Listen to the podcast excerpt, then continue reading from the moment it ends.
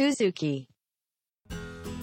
はい、えー前回までは古代から中世にかけて王権というものが質的に変化していたっていう話だったんですけども、うん。なんか荘園ですか？そうですね。あの、はい。まあ、前回起きた現象っていうのをものすごく簡単に総括すると、はい。朝廷という公的なうん。その役割を決める機関みたいなものがうん。私的なプライベートな感じで役割を勝手にこう任命するみたいなことをうん。やっていくようになったっていう賄賂を使ってですね、ありましたね。っていう話をしましたよね。うんっていう側面がまず日本の中世王権の中で出てくるわけですね。まあ、中世王権に突入するところで出てくるわけです。はいでもう一つでっかい変化として起こるのがですね、土地の統治体制のところもその私的化していくんですよね。はいでこの2つの私的化によって本格的に律令性がなくなっていくっていうことが起こるし、これを2つに分けた意味みたいなのが多分後で理解していただけると思うので、うん。頼朝とかの出てき方みたいなのにうん。すごく密接に関わるのでうんうん。2つに分けて説明してるわけですけども、はい。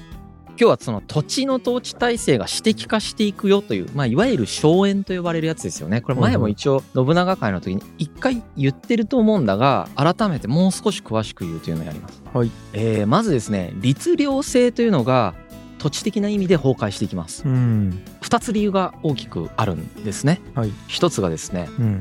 根伝永年資材の方というやつですね。はい。学校でよく出てくるあの、はい。語呂がいいから覚えやすいやつですよね。これね。言いやすいですよね。はい、もともと律令制における土地の所有制度というのは高知公民と藩伝収受の方といって、うん。まあ、全部天皇の土地ですと。うん。一方で農民一人一人に土地を渡すから開拓すというか、まあ、米作ってと。うんでそれを税金として、えー、と一部徴収して一部あなたが取っていいですよっていう、はいはい。まあ、制度なのわけですよね。はい。その天皇が土地を直接支配してうん。でその農民たちとかをもう戸籍で管理するっていうやつなんですよね。うんううんん、そうです。戸籍で把握した人間の性別とか年齢とかに応じて徴用増用と呼ばれるその人頭税っていうのを課すわけですよね、うん。人にうん。応じて決まる税っていうのを課すわけです、はい。でそのさっきの判例収受の方でその土地を渡してたっていうのも区分田っていうのをうん。その人によってこれぐらいの土地を渡すよっていうのを決めて、はい。うんえー渡してるからまあある意味人頭税みたいな、まあ、人に属する税金みたいなもんなんだけれどもはいはい。それをやったと。うん。でこの時にこれは党の律令制っていうのをまあ模倣して作ったものなんだけどうん。党の律令制にはですね私有が認められた田畑というものもありましてこれを営業田っていうふうにうん言います。しかしあの初期日本の律令制ではですねこの私有を認めるということをやってないんですね。はいはい天皇制をしっかりと確立したいっていうニーズの中で少しでも私有を認めてしまうと崩壊するという懸念がやっぱあったんでしょうね。はいはいうんなんであの私有を一切認めないっていうのでやっていきます。はいでこの反伝収受の方の下でですねまあ、7世紀から8世紀の初頭ぐらいまでにかけては、まあ、結構成功していくわけですね、はいはい。こ古代ですよね。はいはい。そうですね。あの民に対して土地は与えられるするけれども民はそれでは所有はできないんですね。で死ぬと国に返されるっていうそうそうそう。仕組みです。レンタルや。そうそうそうそう、んで、えー、と日本の人口も増加していきます。うん。日本の人口が増加していってあの米がたくさん必要になってくるんだけれども、うん。与えられた土地を耕すインセンティブっていうのはありますよね。自分がそのはい。米それ耕したやつの一部もらえるわけだから。うん。だけどあの新規のその電池開発みたいなことをやるインセンティブが全くないんですよ実は。あーそうなるんかな？うん。はあの大変なんです。すごく大変で、はいその大変なことをしても与えられてる区分田じゃないからそれ、うんうんうん。意味がないんですあそういうとことか。もうどうせ返さないといけないというか。っていうかもう他の土地全部国の土地だから。そうかそうか。はい。はいっていうのがあって新しい田んぼが増えないんだけど、はい。人口が増加してあの米は必要みたいになるからはい。田んぼが足りなくなっていくっていう現象が起こるわけです。はいでこれを信長の回ではなんかあの税の徴収がうまくいかなかったのでっていう説明を確かしてた覚えがあるんですけど、はいはいこういう理由だったわけですね。うんうん。でこの後に、えー、と細かいけど三世一新の方っていうのを出してうん。新規開拓をしてくださいと。うん。したら3代先まで保有していいよっていう話をした。うんうんこれで少しその開墾が進むわけですよね、うんはいはいはい。なるほどって言ってじゃあやろうって言ってやるんだけど、うん。その孫の代になった時にうん。あと数年で取り上げられちゃうみたいになるわけじゃないですそうかだそうだ。そしたら頑張ってメンテナンスもしないしうん。じゃあもういらねえわってなってくるわけですよね。そりゃそうやで田んぼが荒れてしまうんで困ったわけですね政府が、うん。困った結果根伝永年資材の方っていうのをまあ制定してはい。永久に所有を認めるということをする。三世一新っていうのは3代だけ。うん。根伝永年資材の方はずっといいよ。だからあなた方開墾してくださいねっていう話をするわけです。うん。これでかいな。はい、うん。でこの私有地ができちゃったわけだよね。うん。だからこの時点でだいぶ律令性を破壊する可能性が芽生えてきてるわけですけれどうん。もこれがうまくシステムの中に入ってたらよかったんだけど結構場当たり的にこういうの出しちゃってる感じなんですよね。うん。うん。なんか三世一心でしたっけ？うん。マジその場しのぎっぽい。うん。うん。うん。三代って。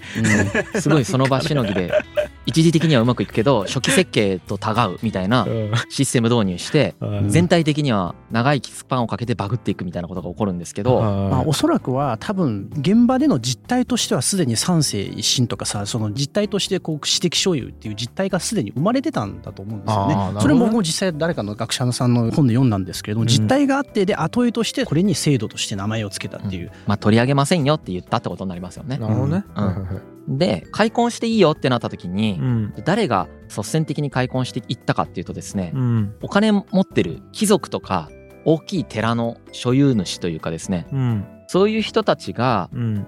パートタイプのまあアルバイトみたいな人たちを雇って開墾していくってことをやるんです。まあそうなるか。だから投資っすね元手がある人じゃないと開墾は難しいでしょうね。そうだってそうですね。ね大学には投資ですからね。うん、なので結局のところその貴族とか大臣とかにその私有地というのが集中していくことになりますよね。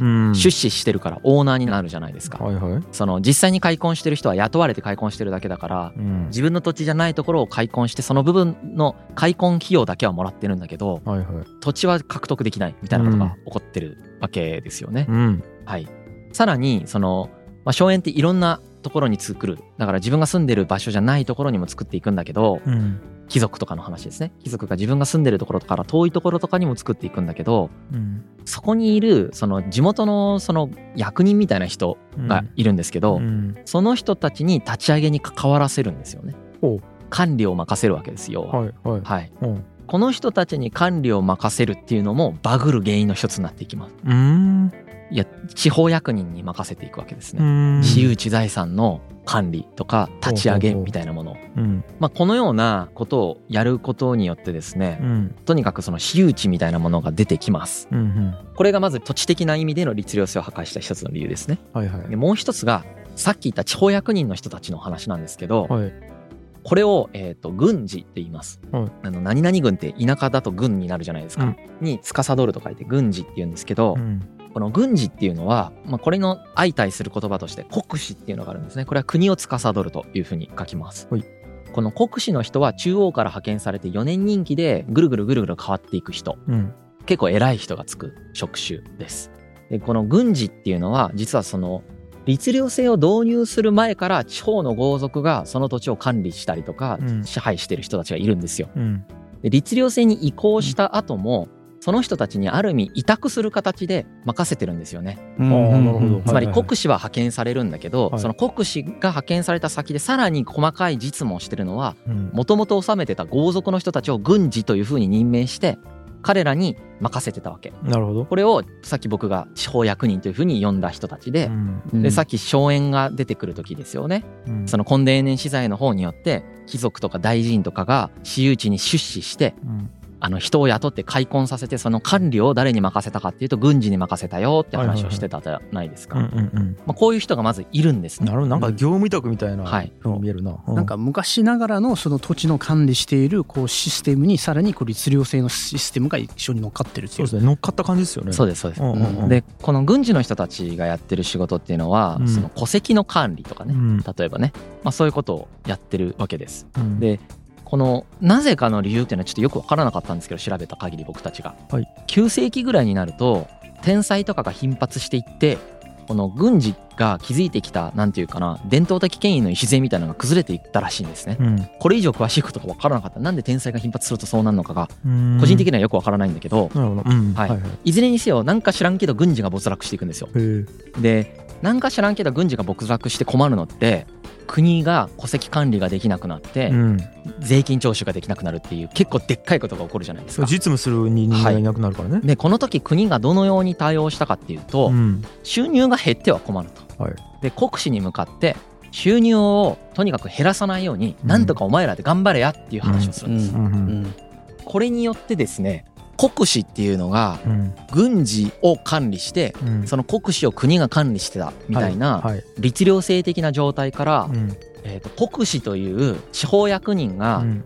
税の徴収全般をうん。業務委託されてるみたいなうん。丸投げ体制に移行していくんですよ。うん。なるほど、うん国家の管理が。はいはいはい。だから中央が本当はこの課題解決のためにうん軍事が没落したみたいなことを解決する何らかの手段や対策を打つ必要が本来は多分あったんだけどうん。とにかく税金額さえ減らなければうん。どうなってくれても構わんから好きにやってくれやあー。それだけ減らすなっていう指令を出したもんでこれは。請負制みたいになっちゃうんですよ。国司の仕事が。そうね。はい。これ分かる人は分かると思うんだけど今の時代じゃ考えられないですよね。うん。その IT の SES 制からはい。請負制に変わるみたいな感じなんですよねこれ。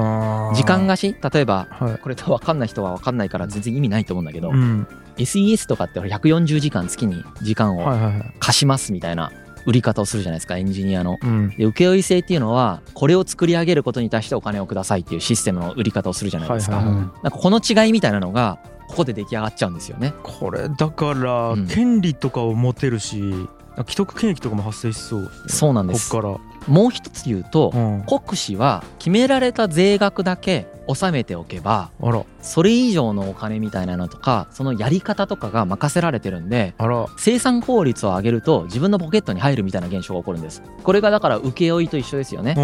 140時間売ってる時は生産性を上げようが上げまいが140時間の金額がもらえる。うん。けど140時間でできることを80時間でやってもいいわけじゃないですか。請負制だったら。うん。そうすると残りの60時間分みたいなの仕事別のことをやって自分のポケットに入れられるわけですよね、うん。みたいな感覚のことがここに起こるわけです。これあれじゃないですか。株式会社とかあの辺の話じゃないですか。まあ生産性にインセンティブがつくっていうことですよね。そうそうそう。資本主義ほどではないけどある程度のインセンティブがここでつくわけです。うん。はい。なんならその国から給料が払えなくなって給料がもう自分たちの土地から取ってその中からもう税だけ押さればあとは自分の給料にしてっていう風な形にもなっていくんですようんそうねあ。富も蓄積できるしね。そうだからこの請負制に移行したことによって土地の所有の認定をするみたいな仕事であるとか、うん。課税額をどれぐらいにするかとかですね、うん。こういうことが全部国司によって決められるようになっていくわけですね。うん。課税額までか。いなるほど。確かだからに金額さえ納めてればいいから確かに。はい。うん。もうそれを国が丸投げしてもう管理することを放棄したからですよね。はうん。はい、これは律令制っていうのはもともと基本設計ではですね人と土地を結びつけて徹底的に管理するっていう考え方なんです。うん。この基本設計をうん国が全く自分で理解せずに壊してるっていう状況がここで起こります。あちゃー。はい。これによって律令制が本格的に崩壊していきます。あーなんとも言えないなこの現象。ね。はい。でもそうしないと金取れないですからね。そうですよね。だから会社全体でお金を稼げないからとりあえず社員に対してはもう設備とかも自由に使っていいし、誰を任命してもいいからもう自分たちで自分たちの給料稼いでこいみたいな、ん。一部を会社に入れときゃいいみたいな、そうね。だから逆転してますよね。なんか主導権というか。全員業務委託化したみたいな感じですよね。確かに。面白い。うん。まあでもねそれはそれでなんかいいメリットもありそうですけどね。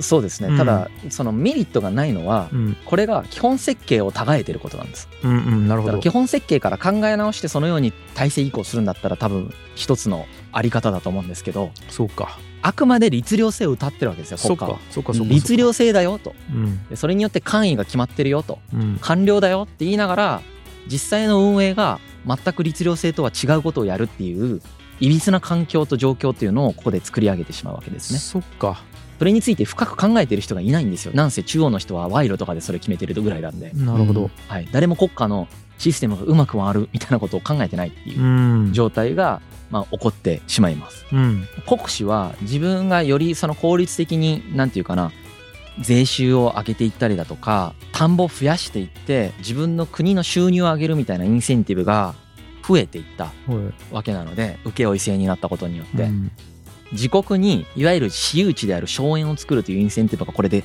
完成してしまうんですね。そう。ですよね。はい、でこの時にこの国司と呼ばれる人たちがどのようにこの新しい土地みたいなのを作っていったかっていうと、うん。税金を下げるから、うん。この土地を開墾してくれたらその土地の税金を下げますっていうことを言うわけです。はいはいはい。なんではい。みんな来てここで開墾してくれっていう話をするわけです。ああなるほど。メリット与えるんやなそうです、はいここで来てここで仕事してくれるとその人は税金が少ないのでしたら行くじゃないですか確かに。うんうん。で国司はそれで全体収入は増えるわけじゃないですか。はいはい。でそれはメリットなわけですよね。なるほど、まあはい、ペイペイですね。まあまあいやはいごめんなさい。でこのようなその税金を下げて作った荘園のことを面田型荘園って言います。ほうほうほう。はい、でこのような面田型荘園っていうのが誕生していきます。うん。はい、しかしここで一つ問題があるのが、はい国司というのは4年の任期制なんですね。なので4年で交代した次の国司がこの面田を減税された状態で認めるかっていうことはその人によっちゃうわけです。あらら。そうするとせっかく税金が低いわと思って来て開墾してる人たちってうん。困るじゃないですか。うん。そうだよね。新しく来た国司がうん「いやじゃあ元の税金に戻します」とか言ってやっちゃったらうわーってなっちゃうわけじゃないですか。せっかくあんだけ苦労して開墾したのにはい。たった4年で普通に戻っちゃうじゃんみたいになっちゃうわけですよね。うんうん。それが困るので中央の貴族に声をかけてお中央の貴族にその荘園の所有者になってもらうわけです。おそうすると中央の貴族からさらに国司に対して圧力がかかるわけですよね。おこれも腐敗政治だよねだから。そうだね。うわ。もう中央の貴族たちの政治力で自分たちの権益を守ってもらうっていう。ここは俺らの既得権益のある土地だからうんこのまま減税を続けなさいということをうん。その要は言ってで荘園領主その荘園を実際に運営している人はうん。貴族にもお金を払うしあ国にもお金を払うけどそれでもそっちの方が安いっていう状態を作るってことです、うわなるほどね。律令制の完全なる崩壊が感じられますよね。やばいなだから官僚制という基本概念からするとスーパー腐敗政治をしてする。状態げえうん。仁義なき世界やなこれ。プラウドを入れたのにまだハンコリ漁をやってるっていう。感 じそうだね。戻ったって感じだね。あるな。うん。あるあるまあいずれにせよ国司は競ってこのような面田型荘園というものを作っていきます、うんこの面田型荘園というのを作っていった結果、まあ、大量の荘園っていうのが出来上がっていきます、うん。え荘園っていうのはその土地のことなんですね。私有地のことですね。私有地のことですね。なるほど、うん。はいはい。あのいろんなタイプの荘園があるんですけど、うん。誤解を恐れずに簡単に説明しようとするとはい。一旦私有地というふうに覚えてもらったらいいです。なるほど。で私有地というのは本来は国が土地を全部持っているっていうことに対する対義語として出てきてるってことですよね。はいはい。対義語というか、まあ、そうではないものってことです。はい。はい、うん。基本設計は全部国の土地のはずなんです。うん。天皇の土地のはずなんですがうん。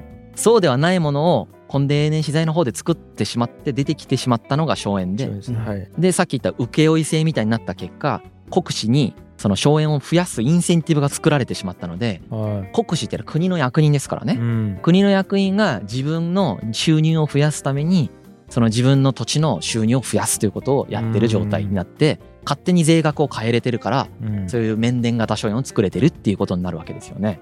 いやー。はい。で、えっと増えますよね荘園が。は増やせば増やすほど得ですから国司は。いうん。はいこのようになっていった時にですねうん一つ問題が起こってきます。思い出してほしいんですがうん前回、この時の朝廷というのは宗教的権威によって治めてる状態ですよね。はいはいでたくさんの寺などを作ったりだとか改築したりするわけです。うんそうすると神社とかってほら結構お金かかるんだよね。はいはいはい大掛かりだししっかりしてるものを作るから。うんでそういうものを作り変えますとかなんか消失したんで新しく作り直しますとかですね。新しくそれこそ新設しますみたいなのがあった時に、うん。それをどこから徴税するかっていうとうん。もともとのその高知公民性が生きてる反伝収受の方が生きてるところから徴収するんです。でもそうするとまあ民衆というかねうん。日本全国から見るとですね、うん。その一部のところが急に負担増になってうん。荘園とか私有地のところは負担が変わらないみたいなことが起こるわけですよね。そりゃそうだ。不公平だ。不公平になるわけですよ。うんだから最初の基本設計にたがうことをするからだよね。うん。バグが発生するわけこうやって。うん。こうやって公領と呼ばれるうん。私有地ではないところの百姓にめちゃくちゃ幸せがいってしまって、うん。この百姓が怒り始めるわけ。うわその上訴するって言ってこれやめてくれっていう話を国に対してやっていくわけ。ーはい。これを受けてで国も荘園にその税金をかけたいじゃないですか。うん。もともとは全部天皇の土地だって言ってるわけなんで,、うんうん。で開墾してくれないから困るから開墾していいよとは言ったものの、うん。最終的には天皇の土地ですって言いたいわけですよね。うん根伝永年資材の方で永久にあなたの土地ですって言ったもののうん。どんどんどんどん税金かけていきたいわけです。はいはいはなんでその荘園整理令っていうのをどんどん出していってい。はどんどんどんどんその荘園っていうのを公領にするっていうのをいうん。やっていくんですよ。あら。整理していく。あらら配達は飲み出したよ。はい、うん。はい。でも初期の荘園整理令って何回か出されていくうちの初期の荘園整理令っていうのは、うん。えー、と国司に委ねられてるんだよね。うん。その裁量を。うんうんはい、でも国司はさうんうん貴族に人事権を握られているからあさっき言った藤原氏とかに。うん。藤原氏の荘園とかにメス入れるみたいなことができないわけですよ。本当だ。だから有名無実化されていくんですこれで。命令を天皇は出すんだけど実行できない。現場が実行したくないからしないという現象がまあ起こる。はいはいははい、でえっ、といろいろ天皇とか困るわけですよいね。うん。で摂関政治が、まあ、ある日終わりを迎えるんですけど、うん。その時に出てきた天皇が御三条天皇っていう人が出てきます。うん。後でもう少し詳しく説明しますけど、うんうん。どういうふうに終わりを迎えてその後どうなったかみたいな。この御三条天皇が、えー、とすごく強力な荘園整理令を行おうとするんですね。はい。もう全ての面伝型荘園みたいなのを全部整理しますみたいなおーことをやろうとするんだけど、それを太政官と呼ばれる、はいまあなんかすっごい偉い役職の人にさせるんですよ。はいはいはい。そうすると貴族でも文句言えんやろみたいな感じでやっていくんですね。はい。でこの貴族でも文句言えんやろの時にどのようなやり方をするかっていうと、まあこれ律令制って文書行政してるからうん。太政官っていうところのまあ省庁みたいなところに設けられたうん。記録荘園県警所っていうところがあるんですけど、はいはい。ここが発行する命令に従ってうん。官府っていうんですけどねあの官民の官にうん。富豪の富ですよね。富豪っていうかあの記号の記の負のあのね。そうそうそう。うん。それをえーと出すっていうのをやってそれに従いなさいっていう言い方をする。うん。伝わりますかねどうなるんやろああ来たはい。はいはい。要は国のはい。すごく偉い機関が出したはい。この命令書にうん。従いなさいっていう話を。もうもう国の一番偉いところが言ってるぞと。はいこれに従ってこれを荘園のままで良いかはい。法領にするかっていうのを決めなさいと。はいはいでこれで一気に整理しようとするわけです。はいはいはい。だけどもこの時に藤原氏藤原頼道っていう人がいてうん。この人が何をしたかっていうと、ほまあ、国が出すはずの還付っていうのがあらかじめ自分に有利なように出されたっていうことを作るわけですね。えーどういうこと？どういうこと？えっ、とですね。だからこの還付っていうのが何を荘園のままにしてよくてはい。何を整理するかみたいなものをほ要は決めるわけじゃないですか。うはいはい。で藤原頼道はめちゃくちゃたくさん荘園持ってるわけですよ。はい。なんで還付に自分の荘園を荘園じゃないっていうふうに言われてしまうと困るわけですよね。そうですでそのロジックっていうのは還付で決められてることに従いなさい、はい。天皇が言ってることに従いなさいじゃなくてうんはい。還付に決められたことに従いなさいって言われてるわけですね。はい。ということは還付を操作してしまえばはい。自分の思い通りになるわけです。そうですよね。はい、うん。でこの還付っていうのを、まあ、いろんな賄賂を使いまくって操作して 逆に自分の荘園を増やすみたいなことをするんですこの人。すごもいうそんなことこのね幹部っていう仕組みをハックしたんです。ええこれね、あのねもう歴史を勉強してて常々思うのは法治国家を作るのってめっちゃ難しいんですよ。法律を守らせるって本当むずいんですよね。そうですねはあ。おいおいって誰も言えんかったんやろ。うん。そこで。これはだから天皇自身がこの還付に従って全員挙動しろという話で命令を出しているからは頼道はその還付そのものをハックしてしまっているのでうん。い還付には従ってるわけです。うん。だから天皇も御三条天皇も文句が言えなかったんですよ。いや言いたかったんですよ。御三条天皇っていうのは摂関政治じゃなくなったその摂関家の外籍を持たないうん。百何十年ぶりの天皇みたいな人だったんですけど、この人が満を持してそうやって権力をそごうとしたんだけど、はい。この頼道はそのような形で対抗してしまったわけですね。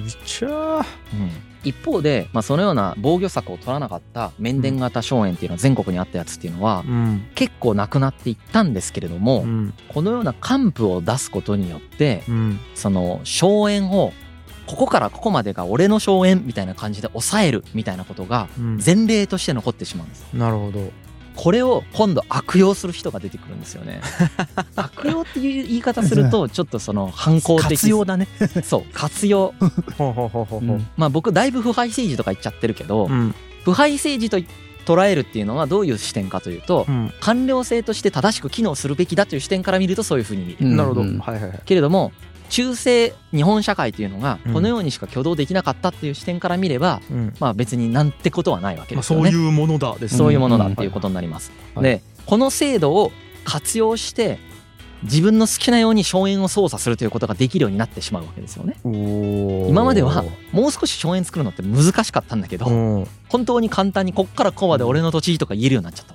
あれあれこの官布を発行することによってでこの官布を発掘できるっていう立場の人間はうんそれを好きにできますみたいなことが起こっていくわけですね。でしかもここは徴税を受けないわけです。うんだから全部自分の収入になるみたいなことが起こるわけですよね。うんこれをその活用した人が誰かっていうと上皇です。上皇天皇の OB ですね。うん天皇の OB がこれを活用して自分の収入を増やしていくってことをやるんです。あーこんな方法あるんや。俺もやったろうみたいな。うん、まあそれが まあ前もこういうことやってる人いるし自分もやったろみたいな感じでやってるってことですね。へえあるいは前例作っちゃったんですね。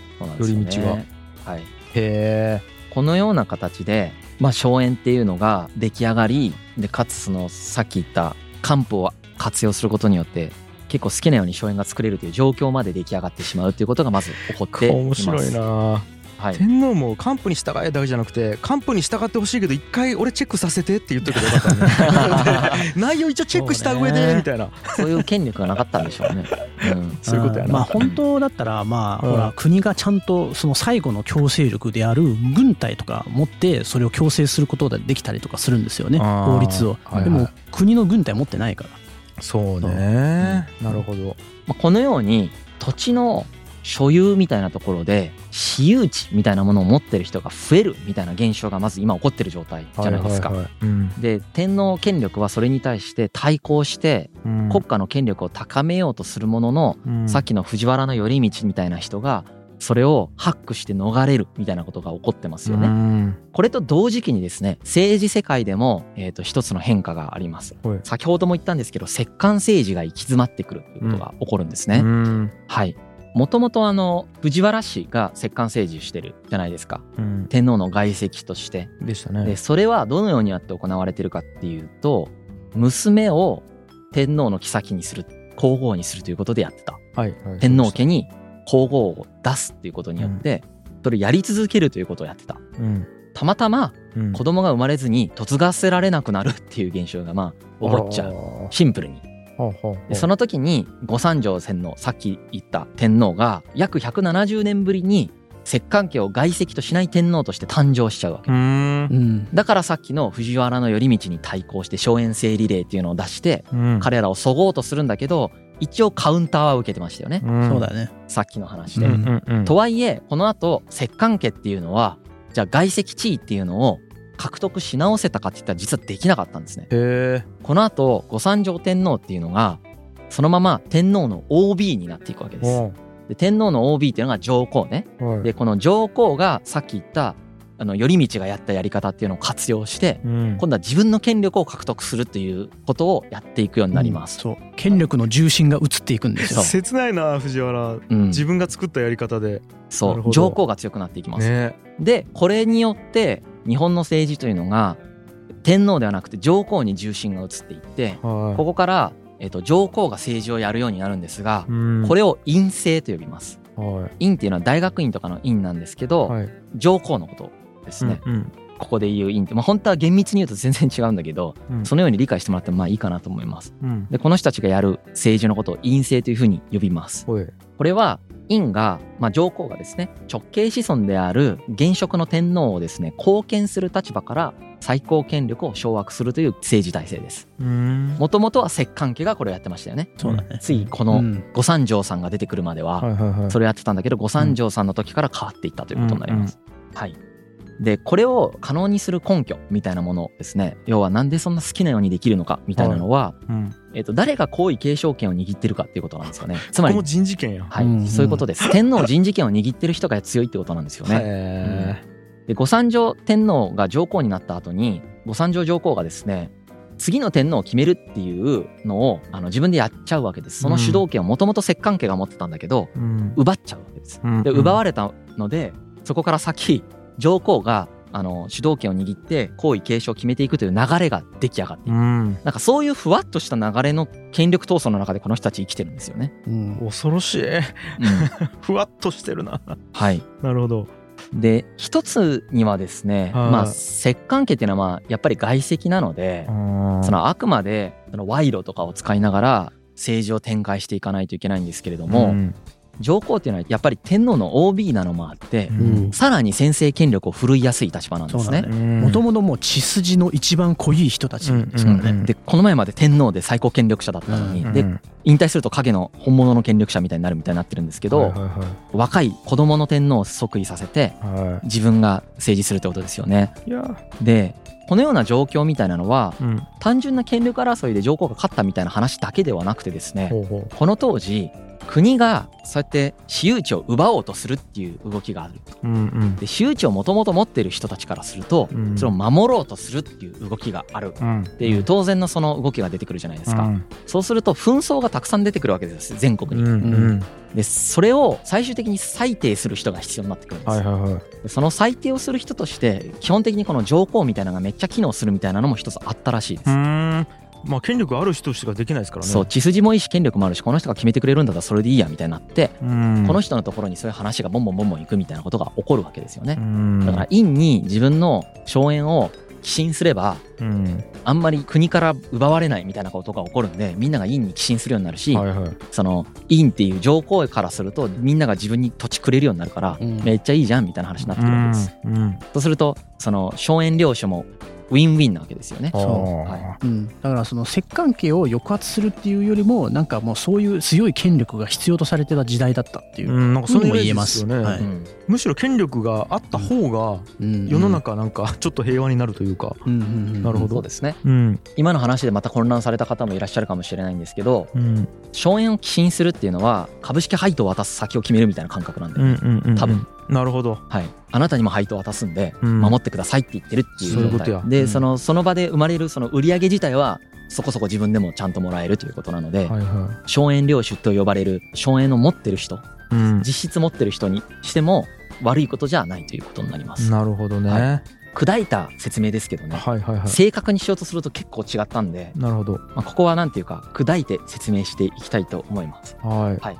大筋ではそのような意味で捉えてもらって大きく間違ってはないです。寄進されるとまたいっぱい富が集まってくるからまた権力も増大していくっていう。そういうことですそういうこそういうとです流れやなこれ。はい。なるほどでさらにですね上皇みたいな立場が出来上がることによってうん。皇位継承に関わる事柄は当たり前なんですけれども、うん。例えばなんていうかな伊勢神宮とかですね岩清水八幡宮とかに関するなんていうか人事権であるとか、うん。あと寺がなんかこう自分たちの権益を訴えてますみたいな話であるとか、うん。あとは誰をどの職につけるべきかみたいなうん。人事権みたいな話だとか、うん。あと反乱が起こったやつをどうやってその鎮圧するかみたいな本来であれば全部天皇に行くはずのことが全部上皇に行くっていう現象が起こります。はでこれなぜかというとさっきの話も通ずるんだけどあうん。さっき僕は摂関家に対してその上皇が結構決めれるっていう話をしたんだけどはいはい。天皇に対してもかなり上皇って決めれる立場にあってうん。天皇っていうのは思い出してほしいんですけど宗教的権威のトップを張ってる人だからはい。うん。めちゃくちゃ儀式とかしないといけないんですよ。そっかそっか。うん。だけど院はそれやらなくていい。引退した人だからあのいなんかイエスノーとかで答えて終わらせることができるからいろいろ早いんだよね決済も。なるほど。でこれによって何が生まれたかというと院が力を持っていくじゃないですか。うん。でさっき深井君が言ったこともほら国を統治するためのなんかいろんな出来事じゃないですか。うんうんで結局国政国の政治が院が行うようになるんですよね。うんうんうん本来だったら政府の機関とかいろんな機関とか会議を通してやらないといけないのに全部院が集中してやれるようになっていくという。すごい簡単に例えてみると会社の方針って普通取締役会で決めるじゃないですか、はいはいじゃなくて会長の鶴の一声で決まっていくという。そんな感じになっていくんですね。なるほどな。でこれはまあ院がどれぐらい国家政治について考えてたかとちょっと分かんないんですけど、うんだいぶ自ら破壊してる状態。ですそうですよね、はい。まあでも一生懸命やってるんですけどね。その税収上げようとしてとか。あえっとね院は税収上げようなんて思ってない。あまた国から税収を奪ってる状態です。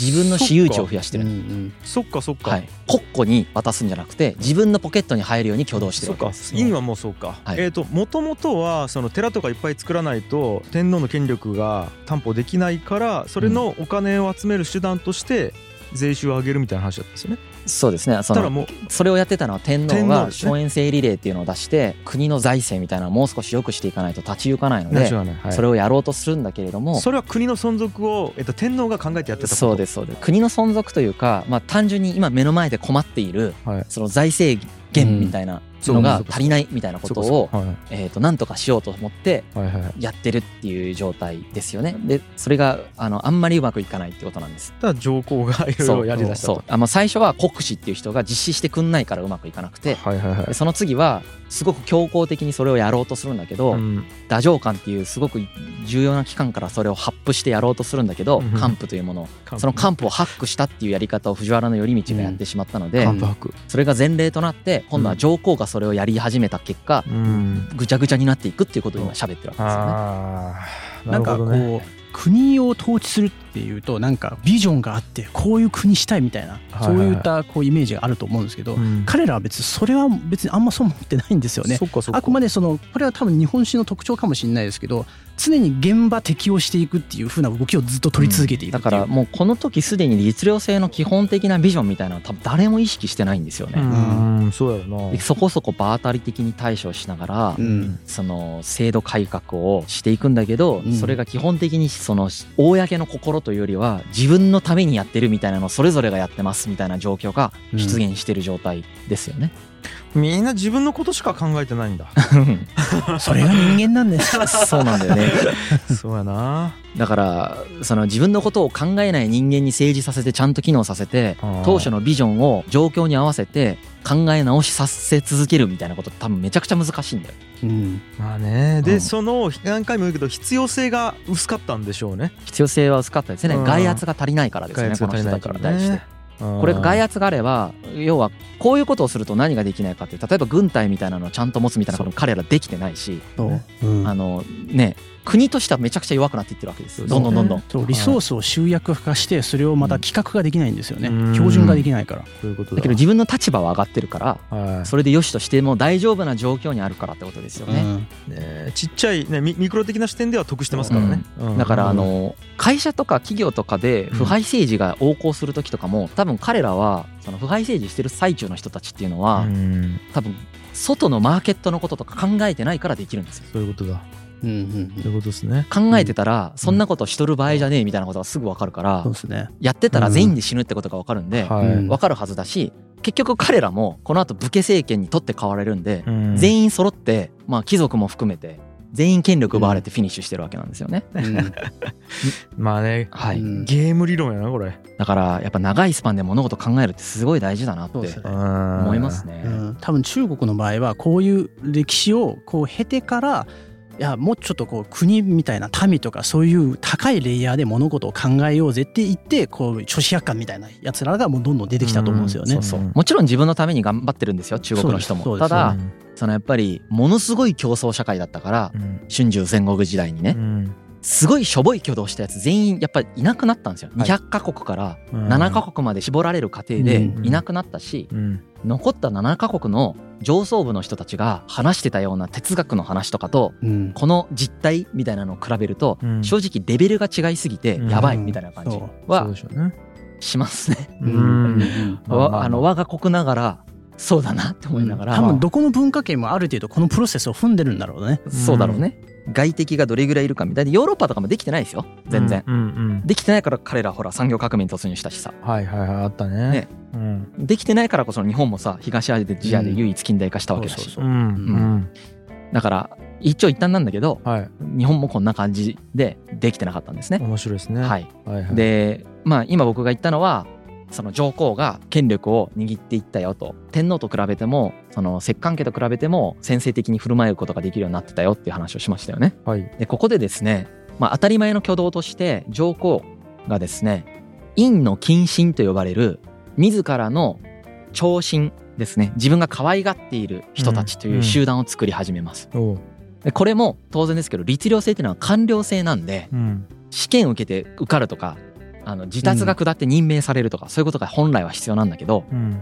その官僚制の外に勝手に自分の家臣みたいなのをババババって揃えるんだけど、うん自分が絶大なる権力を握ってるもんでうんこの家臣の人たちもものすごく権力を握るっていう現象が起こるんです。なるほど。で平清盛みたいな人がうん。なぜ日本で権力を握る立場に上ることができたか。うん。なぜかというとうん。上皇の院の近親として官僚制とは全く別のルートで大出世したからなんですね。まあ、別のルートっていうか官僚制の中で後追いで認められていくんだけどうん。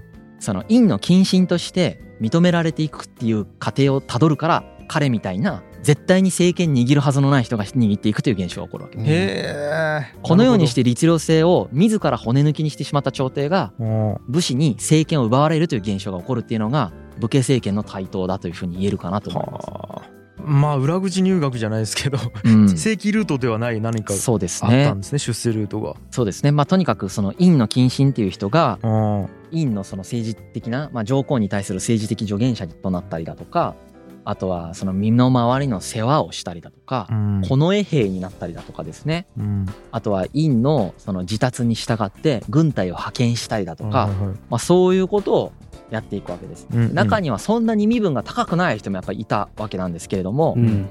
有能であれば上皇としては思い切って抜擢して政治の中枢に据えるみたいなこともうん。できるわけですようね。んなのでそういうことをやっちゃったりする。うんということを院がやってる状態っていうことですよね。はあはあはあなるほど。天皇がやってるんだったら別に大丈夫なんですけど、律令制ですからね。はい。天皇のものだからはい。ね、これだから段階的にぶっ壊れてて、はい。うん今僕が言ったのは、えー、と身分がそんなに高くない人が上に行けるみたいなことをおかしいことのように扱ったんだけど、うん。本当の律令制はおかしくない。けどこの時すでに律令制が一旦破壊されてうん。貴族の世襲化が行われてたよね。うんそれに対しておかしいことが起こってるのがこれ。うんなるほどね。はい。マイナスのマイナスがプラスみたいな。まあ、確かに。うん、これを天皇がやってたらおかしくなかったんだけど上皇がやってるからやっぱりあの律令制から見るとおかしい。っなるほど。ていう状態が起こってはいる状態ですね。このような状態になっていきます。うん。で院の意思っていうのを文書化して院宣って呼ばれるんですけどおい。院の宣言と書いて院宣って呼ぶんですけど、うん。この院宣っていうのを出して武士を動かしたりだとか、うん。天皇を動かしたりだとか、まあ、国家を動かすっていうことをやるっていうやり方で院が絶大な権力を握っていきます。はいはい。これによって武士を動かすこともできるので、まあ、実質上の最高軍事指揮官も、まあ、院がやってる状態になりますし、うん。まあ、軍事指揮官ができるのであれば結構何でもできるみたいになりますよね。まあね、うん。力があれば、そう、まあ、こういう状況が出現していくわけですよね。うん。でもう一つですね。実はこれが壊してることが一つあって律令制を。うん。主従性っていう感覚がはい。芽生えてきてるわけですね。へえつまりこの人に従いますみたいな。っはい。ていう個人に家臣がつきますっていう。はいはいはい。でこれは何度も言うけど律令制じゃないんです。はあ律令制っていうのは役職なんですよ。はいはいはい役職の序列が決まっていて中の人間は変わりうるわけです。うんうんけどここで上皇がやってることっていうのは自分の家来を持つっていうことをやってるわけじゃないですかな。るほど、うんこれは主従関係なんですよね。ここの主従関係の中に武士が入り込んでくるわけじゃないですか。ここの主従関係をそのまま武士が引き継いで鎌倉幕府で主従関係作ってるわけです他の武士と。うんここがもうすでに主従関係でうん朝廷自ら主従関係を生み出しちゃってるんですよ。それに打倒されるっていう構図が面白いんですよめちゃくちゃ。うんうわーなるほどそうなんです。これうちブック社員と僕いますけど弟子のマスターがいて弟子は主従関係やけどそうですね。社員は契約ですもんね、そうです。全然違うんですよそのそうですよね。は全然違いますよね。そ全然違うの動かしやすさとかが全然違いますよね。うんい違う権力の及ぼしやすさとかが全然違いますよね。あー全然違うなるほどはい。ちなみに後白河上皇が後白河法皇とか呼ばれてうん出家してたりだとか仏教と密接に関わりあるような振る舞いをしますよね。うんあれがなぜかっていうのももう分かりますよね。うんこの時日本の権威の後ろ盾となっていたのがうん宗教だからです。ああ宗宗教はいだから権威を取ろうとした人はみんな仏教を大事にするという挙動をしてるわけです。うんうん天皇もやりましたよね。うん藤原道長とか頼道もそうしましたよねう。ん摂関家も。で上皇も仏教を大事にするので仏教を通して民衆に対して自分たちの権威づけをしたりだとかうん。その仏教で自分たちの権威を上げるということをする。しかもそれは天皇ハブとしてそれをやるわけですよね。それは上皇もそれをやっているのでうん。この中世時代の王様が仏教と密接に関わっている理由はそれを権威的な利用を国際的にする必要があったところからそうしてるからですね。ん。まあ、形骸化して国際的に使わなくなってもそれをやってるんだけどもともとは中国とかの外交の中で神道だけだとロジックが通じないから仏教を入れたって話をしてたじゃん。はいはいはいありましたね。まあそういう流れがあるから後白河法皇みたいになってるわけですよね。ああなるほどな。ね。あの平清盛が出家するのもそれだよね。あー。か。だからあの人たち坊主なんです。なるほど。後白河とか。うんことあるごとに出家するからですね。はい。でなんで出家するかっていうと仏教に権威があるから。すごいな。すごいな。僕はこんな髪型ですけど権力ないですからね。権威はあるんじゃない？権威あるかないやないけど。古典ラジオのヤンヤンって権威あるかな。鍵垢ですからね。権威があったところで あれだよね。あの幻の権威。振るってはいけない権威がしかない。あと鍵垢なんであのかなり範囲が狭い。ツイッターがね。確かに。上限がある。俺だってあのヤンヤンのやついつもリツイートしようって思うたびにはい。鍵だからできるってな あそこがグレーになってるんですよね。なるほどね。権威性を民衆に及ぼすことができない。面白いな、いやなんか仏教の使われ方もちょっと面白いな。なんかシッタールタさんは絶対こんなこと想像してないやろうな。自分が言ったことしてたんじゃないですか？悟ってる。から、マジ？世の中の因果を全て理解したと言われてるから。まあしてないでしょうけど、シッタールタ、うん。知らなかかったでしょうけど。ったね。はい。そうですね。はい、はい、で一方でもう一つ現象が起こります。いろんな現象が同時に起こってますよね。うん。一つずつ追っていきましょう。武士の役割が増大してきます。これはなぜか、うん。なぜかというとまず国家っていうのは本当に大した軍隊を持ってません。この時期、うん。だからいわゆる軍事検問の人たちであるそのオフィシャルに部門として認められた武士の末裔の人たちであるとかうん。あとはその現地で武装してる人たちだけが今軍事力を持ってる状態ですよね。ううんんだけどこの人たちは一応朝廷権力に組み込まれてるわけだよね、うん。だから例えば上皇とかが院宣を出したら動かすことができるわけだよね、うんうん。でそれを動かしてるからさっき言ったように軍事権を握ってるっていうのはそういう意味なわけですね、はいはいはい。でそういう意味なんだけれども鳥羽上皇っていう人が出てくるくらいの時代になってくるとですねうん。まあ荘園っていうのが大量に作られていきます。はい。でこの荘園が大量に作られた結果ですねうん。国の土地と荘園というもの私有地との間の範囲をどこまでにするかとか、うん住民の帰属問題どっちの住民にするかとか、うんえー、とどっちにどれぐらいの税を納めるかみたいなことがうん。揉めるわけですね。うん。揉めるでしょうね。利害が一致しないですよね、うん。この2つは。うん。私有地とその国画と呼ばれるなんていうんですかね、国の管理におけるものは、はいはいはい。土地っていうのが、はい。これが暴力を伴う対立紛争を起こすようになってくるわけまあでしょうね。ですね。はい。はい、で高知公民制っていうのは全部国のものにしようとする動きになりますから、うん。せっかく私有地を持ってる人からすると略奪される感覚になるわけですよね、うん。だから彼らは武装してうん。対抗しようとする。うん。っていうことになるわけです、うん。で武装して対抗してるんだけど別に国にクーデターを起こしてるわけじゃなくてうん。中央の貴族とかに所有者になってもらってるから、ね。政治力を使ってるね。政治力も使いながら、うん。そういうことやってるんで別になんかクーデターみたいにもならないわけですよね、うん。ううん。んっていうのをやりながら武力を使って優位を保とうとするみたいなことをしてるわけです、うん。うん。この武力っていうのを誰が持ってるかって言ったら武士しか持ってないんだよね。中央の貴族軍隊持ってないから。うん。これで武士のプレゼンスが上がってくるんですよ。うん。社会的武力解決ニーズみたいなのが土地の紛争が多くなってくるっていうことから上がってくるんです。これ本当に複雑な話を僕今してるんですけどううん。ん上皇が藤原頼道がやったこっからここまで俺の土地みたいなやり方を踏襲して好きなように荘園を増やすようになったという話をしたよね。はい。そのやり方で鳥羽上皇がめちゃくちゃ荘園を増やした結果うん。超紛争が増えてうん。武士のニーズがガガガガガって上がってきたってことになってるわけですよね。めちゃめちゃその土地に関する競争環境が醸成されてうん。今今まではねもう本当政治力メインで調整してたんだけれども政治力での調整に限界が来たんですよいよいよ、うん。そしてそれが武力でのこの調整に移行するっていう。そうなんですね。まあこれもなんかはい。人間の振る舞いにありがちあなパターンですよね。はい。うん。このような紛争というのがですねどんどんどんどん京都で起こるようになってくるんですうね。ん。でもともと平安時代とか古代の日本ですね。辺境で蝦夷とかとの戦争であるとかあとは関東とか、うん。えーで起こったあの平の正門の乱とかですね。うん。あとは東北で起こった平乱みたいなものがあったんですけれども、うん。その天皇がいる神聖な土地である京都で平乱が起こるみたいなことはうん。なかったんです。うーん。なるほど。はい。やばいな。なかったんだけれども、うん。京都で要はその土地問題みたいなものを解決するために、うんその武力を京都に向けて天皇や上皇に圧力をかけるみたいな人たちが出てきたりするわけですね。それれに対抗するために、えー、と上皇も自分の子飼いの兵士とかを持ってうん。その人たちを使って牽制するみたいなことをし始めるみたいなことが起こってきます。うん。この結果武力衝突が京都の中で行われるようになってくるんですけどやっぱり。これは非常に実は重要なことを示しています。はあはあはこのように京都で平乱が起こるようになった結果ですねはい。何が起こるかっていうとはい。天皇の皇位継承権が武力で決まるようになるんです。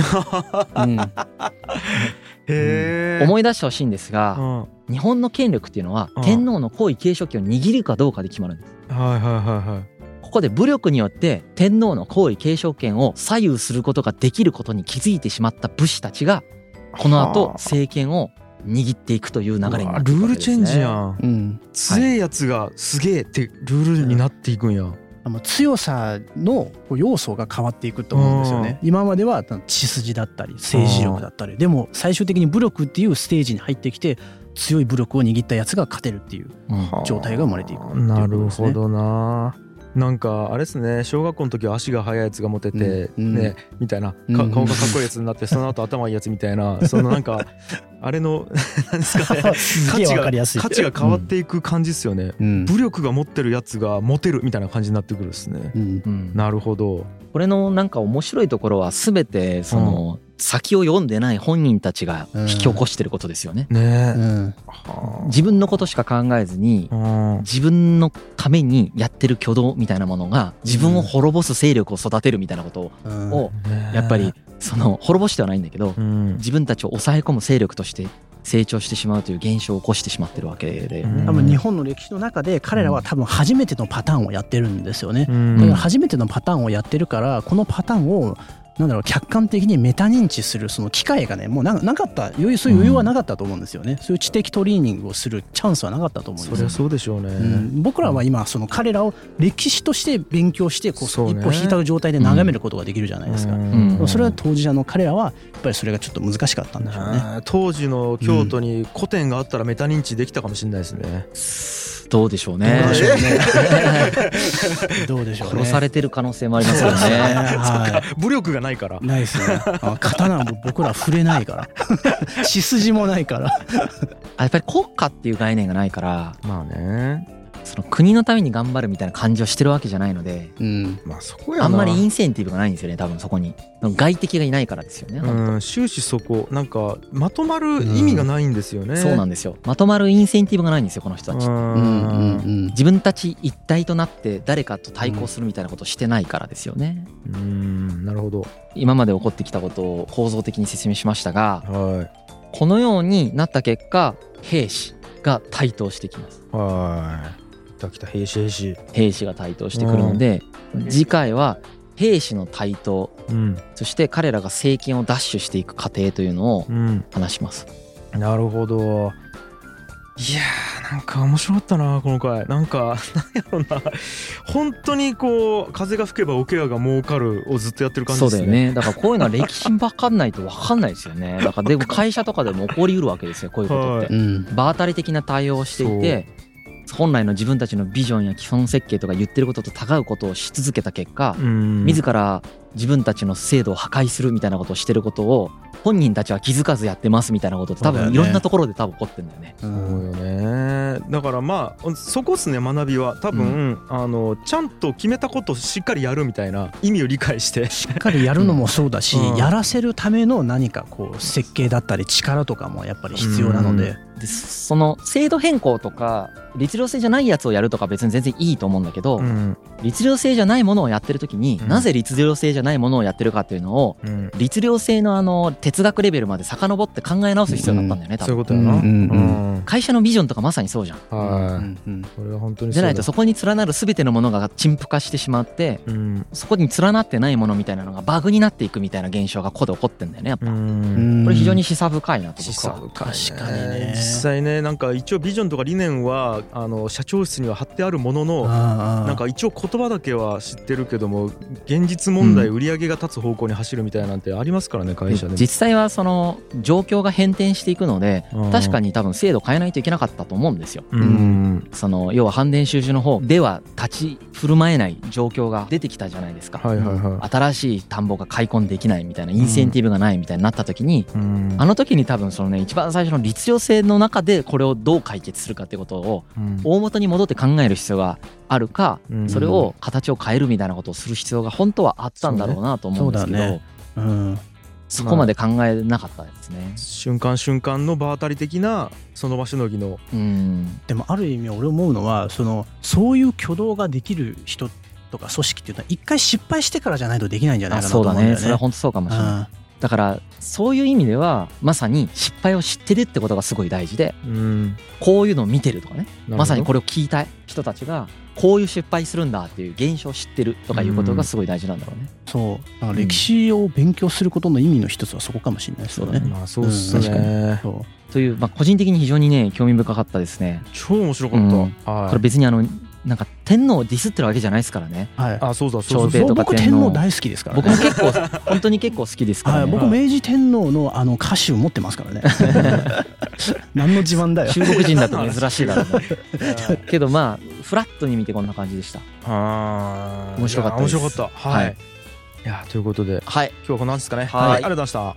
した G. Kaye Suzuku.